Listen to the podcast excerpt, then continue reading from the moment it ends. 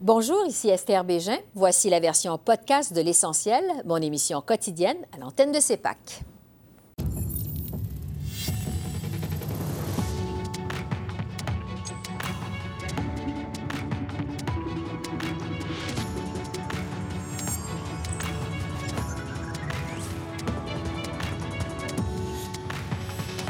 Ce soir, crise du coronavirus, des Canadiens coincés à Wuhan, finalement sur le chemin du retour. Le programme de contestation judiciaire est-il bel et bien géré de façon indépendante? L'opinion de deux experts. Et on analyse les dossiers chauds de la semaine avec notre panel de journalistes.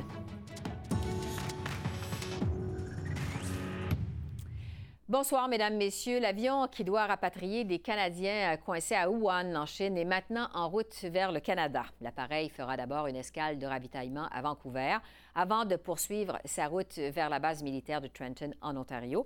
Alors, Marc-André, le ministre des Affaires étrangères a fait un autre point de presse aujourd'hui pour faire le point sur la situation. On en est où au moment où on se parle? Justement, en fait, c'est l'attaché de presse du ministre des Affaires étrangères, François-Philippe Champagne, qui nous a appris plus tard cet après-midi euh, que le premier avion analysé par le gouvernement du Canada s'était posé à Wuhan et en fait avait quitté Wuhan en direction de Vancouver. L'arrivée des rapatriés à la base militaire de Trenton en Ontario est prévue aux petites heures du matin demain, vendredi. Mhm. On sait que le manifeste de vol, euh, en fait, il y avait 211 noms qui figuraient sur cette liste, mais on s'attend toujours à ce qu'il y ait euh, des no-shows à l'aéroport et donc on attend toujours de connaître le nombre exact. Personne qui ne se présente pas à l'aéroport. Exactement. Donc on attend toujours de savoir le nombre total de passagers à bord de l'avion. Le ministre Champagne a aussi confirmé en fait qu'il y avait un avion américain, Nolisé, qui euh, allait rapatrier un, nombre additionnel de, passagers canadiens. exactement, environ une cinquantaine.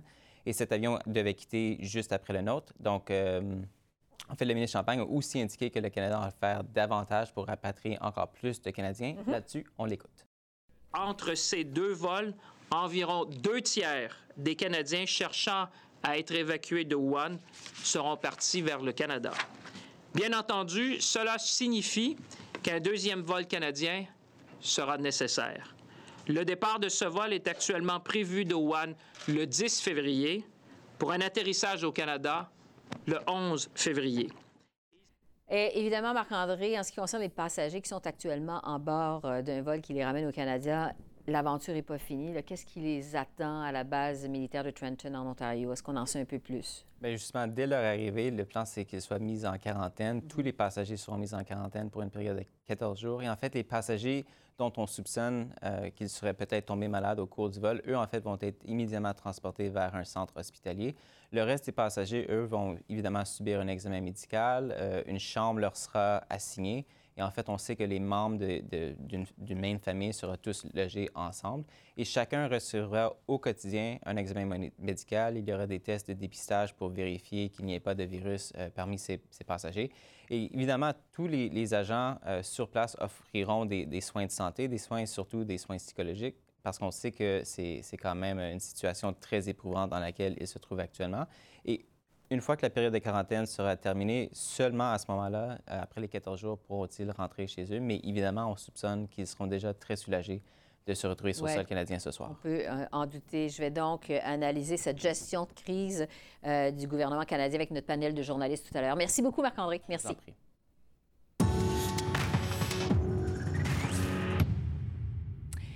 Le premier ministre du Québec a accusé aujourd'hui Justin Trudeau d'insulter les Québécois. Le journal de Gazette, je vous le rappelle, nous rappelait hier qu'une somme de 250 000 avait été octroyée à la commission scolaire English Montreal via le programme fédéral de contestation judiciaire. Sur cette somme, la moitié, c'est-à-dire 125 000 est destinée ou était destinée, je devrais dire, à financer un recours contre la loi québécoise sur la laïcité. François Legault euh, estime que même si ce programme est administré par un organisme indépendant euh, d'Ottawa, M. Trudeau aurait pu avoir son mot à dire pour ne pas qu'il finance un recours contre la loi sur la laïcité. On écoute le premier ministre Legault.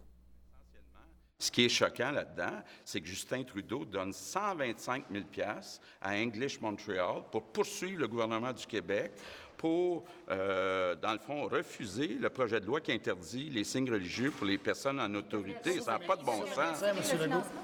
Ben, il devrait retirer le financement pour cette cause-là, oui. Et puis finalement, plus tard en après-midi, revirement de situation, la commission scolaire English Montreal annonçait qu'elle renonce à l'argent du programme fédéral de contestation judiciaire.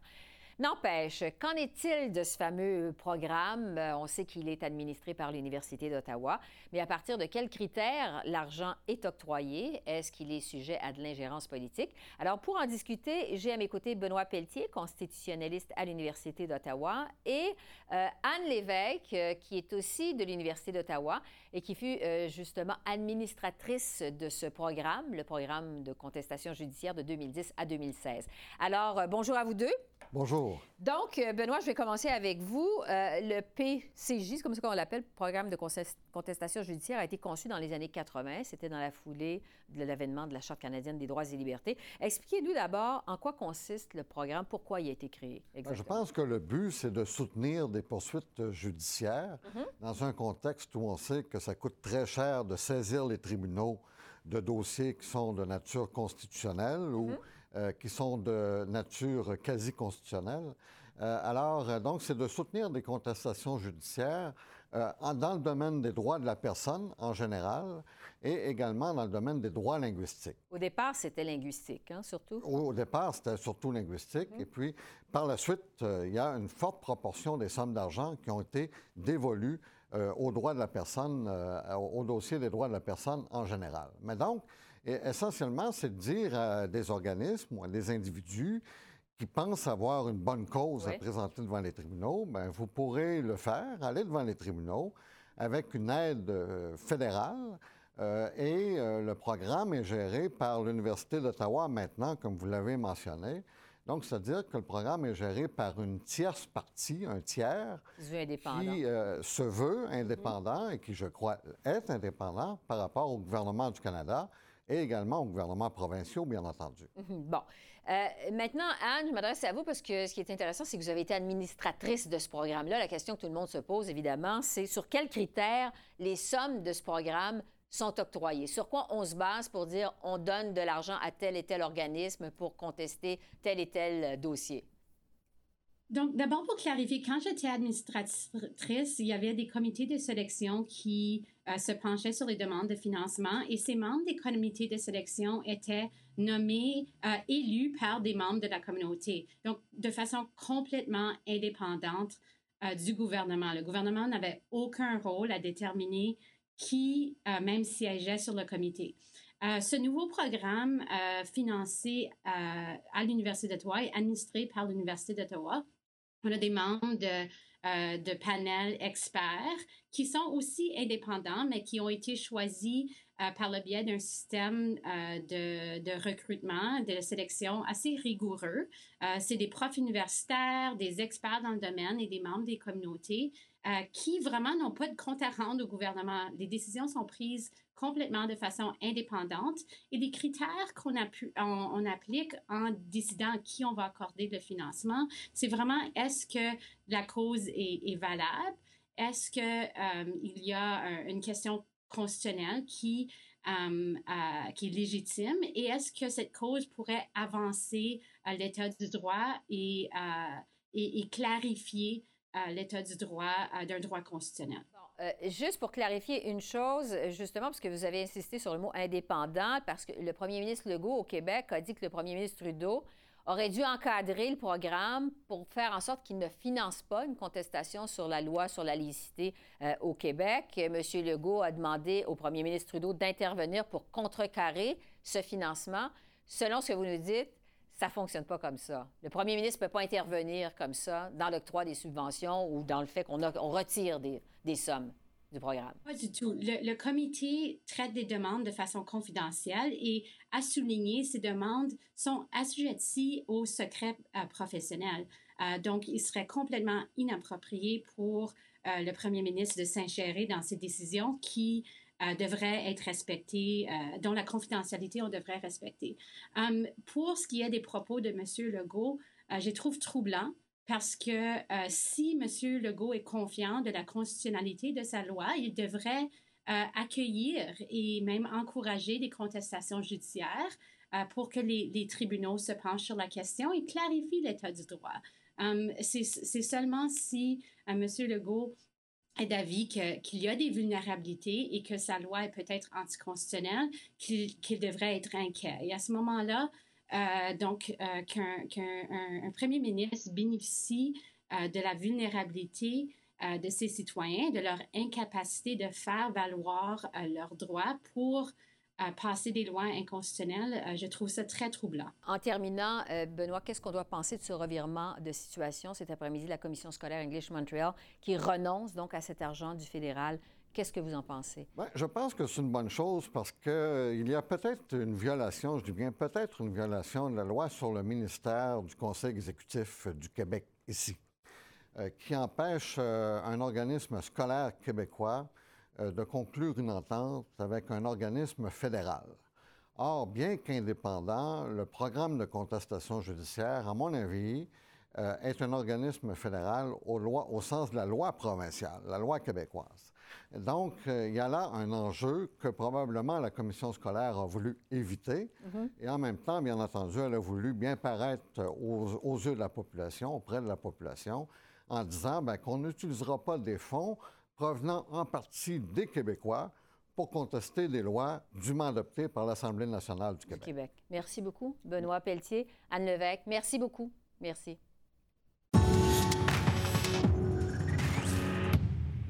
Être membre d'un jury dans un procès criminel peut s'avérer une expérience très traumatisante pendant des jours, voire des semaines.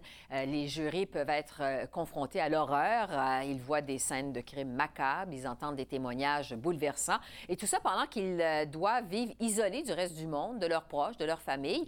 Il y a un projet de loi qui vise justement à donner du soutien euh, psychologique aux jurés euh, traumatisés par un procès qui suit son cours euh, au Sénat, mais ça ne va pas assez vite aux yeux de certains sénateurs. Et c'est le cas du sénateur Pierre-Hugues Boisvenu que je reçois à l'instant pour en parler. Bonjour, Monsieur le sénateur. Bonne journée, bonne journée à tous les gens qui sont avec nous aujourd'hui. C'est un plaisir de vous revoir. Ça faisait un bout de temps quand même que je vous avais vu, sénateur Boisvenu. Bon, c'est le projet de loi 207. On dit qu'il vise à rendre plus humain, finalement, le système judiciaire à l'égard des jurys. Il prévoit quoi exactement? D'abord, un, c'est euh, une, version euh, la même que le projet de loi C-417 que mon collègue euh, Cooper avait déposé dans l'autre chambre, mm-hmm. sauf qu'avec la bousculade de fin de session, ça n'a pas eu le temps de traverser la, première lecture, la deuxième lecture. Donc, comme M. Cooper voulait représenter ce projet de loi-là, euh, à la Chambre des communes, c'est très difficile de présenter un projet de loi privé parce que ça va par tirage au sort. Donc, il peut tomber 45e, ça va aller dans 3-4 ans. Donc, moi, j'ai pris la relève au Sénat parce qu'au mm-hmm. Sénat, on n'a pas cette contrainte-là. Et je me suis assuré de déposer rapidement en première lecture ce projet de loi-là, le, S-207, mm-hmm. pour qu'il soit étudié rapidement au Comité des affaires juridiques. Et ce projet de loi, fondamentalement, ce que fait ce projet de loi-là, c'est qu'il va décriminaliser les membres du jury qui, après un procès traumatisant, Pensons au procès de ma fille Julie. Pensons au procès de Bernardo. Pensons au procès de Picton, Holton. Donc, des procès là, assez macabres où les gens voient, entendent, écoutent des scènes de crimes qui vont marquer leur vie de pouvoir maintenant divulguer cette information-là à un professionnel de la santé. Mm-hmm. Parce que là, ils sont tenus au secret professionnel. Ils ne peuvent pas divulguer ça. Ils doivent garder ça euh, pour eux. C'est le cas? Écoutez, euh, la directive qu'un juge donne à la fin d'un procès, c'est que vous ne pouvez pas divulguer quelque information que vous avez entendue, vue ou lue dans le cadre des délibérations, sinon vous commettez un acte criminel. Fait qu'imaginez-vous, vous, vous êtes pendant quatre, cinq semaines, une dizaine de jours à délibérer avec des inconnus, à, challenger, hein, parce qu'on sait que c'est challengeant d'être membre du jury, mm-hmm. et vous sortez de là et vous ne pouvez pas, même pas en parler, à la limite à votre conjoint, à vos enfants, à votre environnement vous allez garder ça pour des années et des années. Et ce qui va se passer dans beaucoup de membres de jury, euh, euh, on avait ce matin euh, deux, deux, membres de jury qui ont déjà participé, Marc Farran et Tina Deezer. Qui, étaient membres du jury. C'est ça, Paul Bernardo, qui était particulièrement macabre. Le traumatisme est sorti 5-6 ans après. la sénatrice Motion, elle a, eu, elle a suivi un procès, elle a été jurée d'un procès il y a 30 ans. Et elle a commencé sa thérapie il y a à peu près une dizaine d'années. Mais pour euh, se thérapitiser, elle a suivi un cours universitaire en psychologie. Elle sait de même, je m'en suis sortie. Tellement elle a subi finalement ce qu'on appelle comme un, stress post-traumatique, finalement, après un procès. Est-ce qu'on sait si c'est très présent chez les jurys, euh, les membres des, jurys, que ce stress post-traumatique-là dans les procès criminels? C'est surtout dans les procès euh, de meurtre d'enfants, des procès d'agression sexuelle avec violence euh, dans les cas de meurtre, de meurtre, macabre, ça, ça l'est. Mhm. Ça l'est pour une portion, moi je dirais, d'à peu près 20% des membres du jury. Vous me direz, c'est pas beaucoup, mais c'est des gens qui. On avait un témoin, euh, je parlais à un témoin la semaine dernière, il a perdu son emploi. Tellement qu'il était traumatisé et qu'il n'était plus fonctionnel, qu'il a perdu son emploi Mhm. et il n'y a aucun soutien de l'État. Donc, c'est pour ça qu'on a introduit ce projet de loi-là.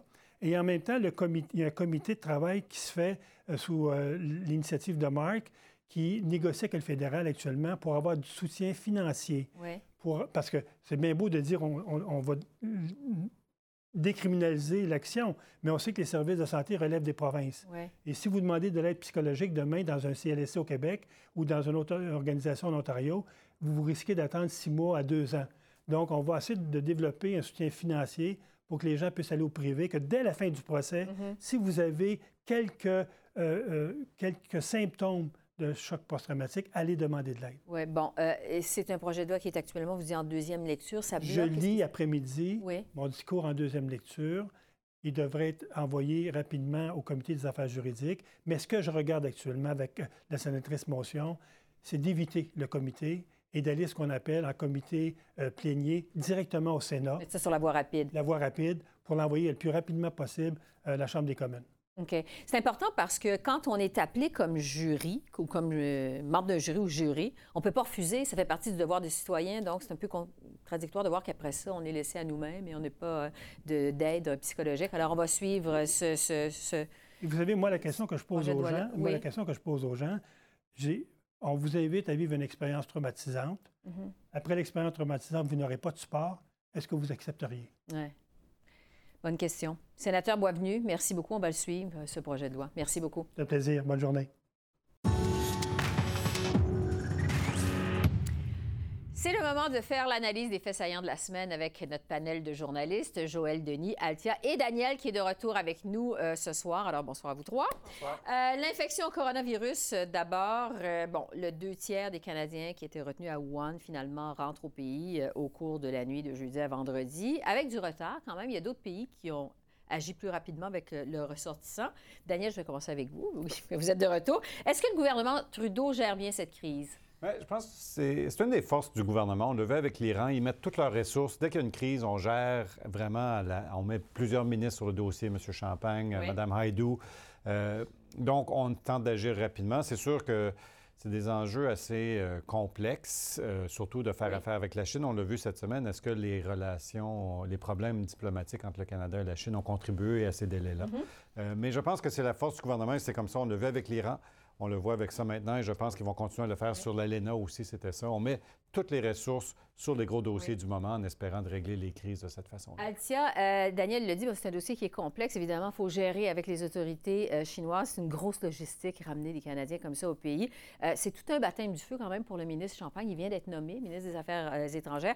Est-ce qu'il s'en sort bien, vous trouvez? Oui. Oui? Très bien. Mhm. Mais c'est un homme qui sait communiquer, qui est très clair, euh, qui est aussi charmant à l'écoute, empathique même, je dirais. Alors, c'est toutes des qualités qui ressortent très bien dans une crise de cette, de cette manière. Madame euh, Heidi aussi, c'est une bonne communicatrice, c'est quelqu'un qui a aussi beaucoup d'empathie, puis on le voit. C'est des gens qui communiquent de manière très claire. Tu sais, je ne veux pas être méchante, là, mais si on pense au ministre de la Défense nationale, pas le meilleur euh, ministre qui sait très bien communiquer du, du gouvernement de M. Trudeau, c'est des gens qui auraient peut-être qui seraient peut-être pas à la tâche. Euh, M. Champagne, ça fait deux crises maintenant, l'Iran, puis la Chine, puis euh, Oui. il fait très bien ça. C'est ça, parce que ça fait deux semaines que ça dure, ça s'ajoute à l'Iran. Quand même, euh, c'est un début euh, de, de session. euh, euh, C'est le moins qu'on puisse dire.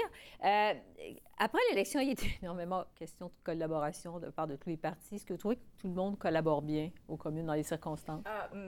En fait, les, les partis de l'opposition tentent de jouer leur rôle de parti Ouais. de l'opposition. C'est pas facile dans un contexte où ce sont les affaires étrangères qui dominent l'actualité parce qu'il y, y a seulement un certain nombre de choses que le gouvernement peut faire dans les circonstances, et on l'a vu dans ce cas-ci, mais l'ABC d'une bonne gestion d'une crise, c'est les communications. Et à cet égard, je pense que le gouvernement Trudeau se, dé- mêle- se débrouille très, très Ouais. bien.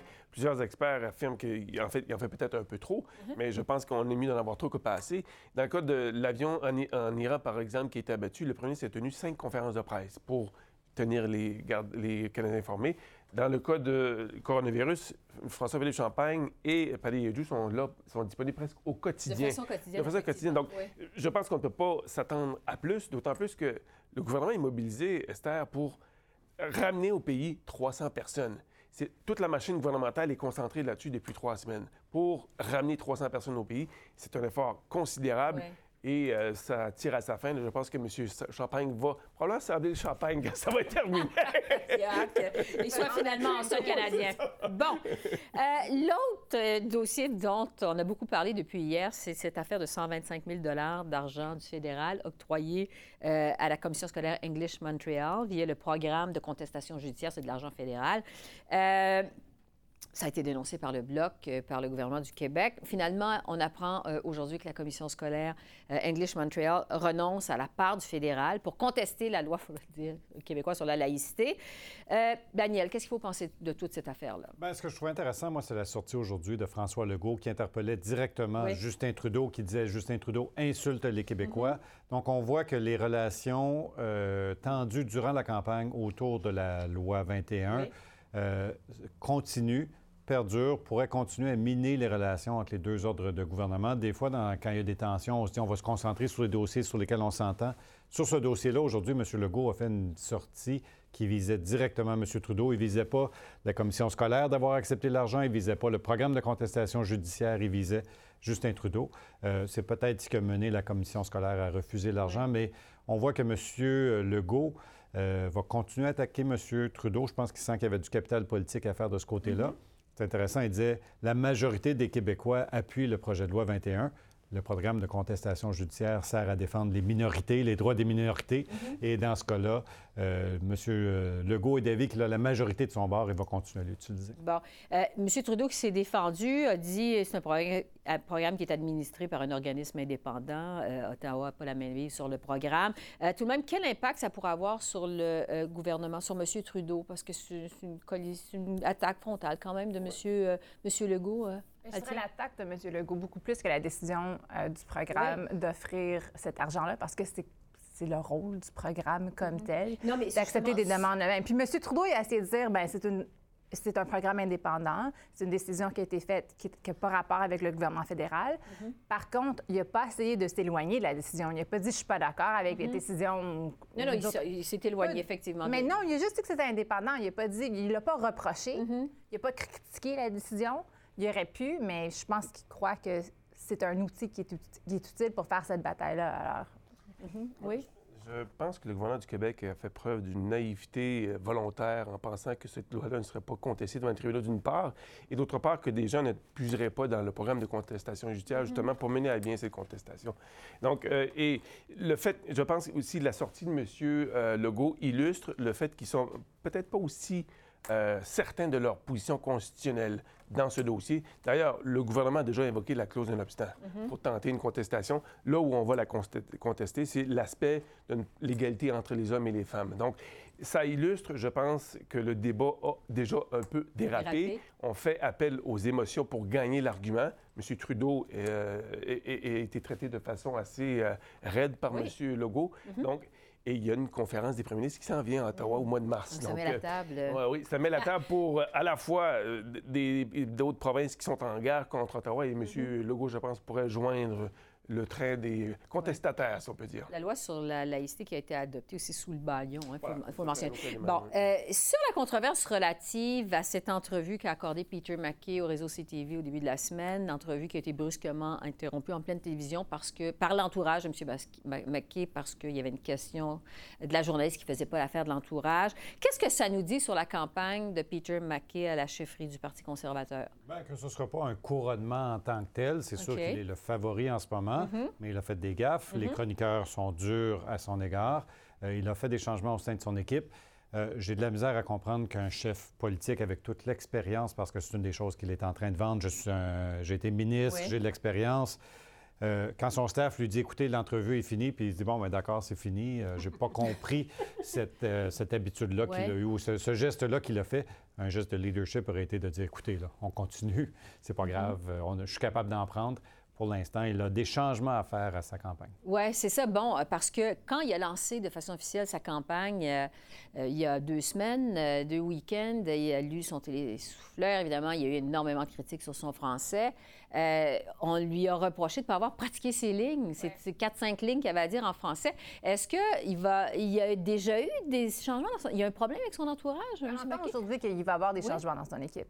Euh, on avait parlé la semaine dernière qu'il n'y avait pas beaucoup de francophones dans l'entourage de M. McKay, peut-être son épouse un petit peu qui parle en français, mais euh, en termes de, comme, euh, de staffers seniors, il n'y en avait pas beaucoup. Mm-hmm. Julie Vaux, qui est dans son équipe, c'est quelqu'un qui a travaillé en communication avec M. Harper. Mm-hmm. Le style qu'on a vu lundi dans l'entrevue de CTV, c'est un style que M. Harper avait, que les ministres sous M. Harper avaient. Je pense que c'était pas nécessairement la question, mais c'était le temps. Peut-être qu'elle avait eu sept minutes, puis c'était sept minutes, puis maintenant c'est fini, mm-hmm. on n'en a plus. Euh, il aurait pu démontrer plus de leadership, mais je pense que c'est aussi la question qui se pose dans les cercles conservateurs, c'est, il a voulu ce job-là pour 15 ans. Mm-hmm. Pourquoi il n'est pas mieux préparé? Oui, ça revient. Les gens dans l'équipe, mm-hmm c'est pas des c'est pas de grosses personnalités, il n'y a pas de gros noms vraiment autour de mm-hmm. lui. Monsieur Kuvalis, c'est peut-être le nom le plus gros, mais c'est un homme très controversé qui a fait partie avec les deux dernières campagnes qui a perdu, Kelly Leach puis Lisa Reid.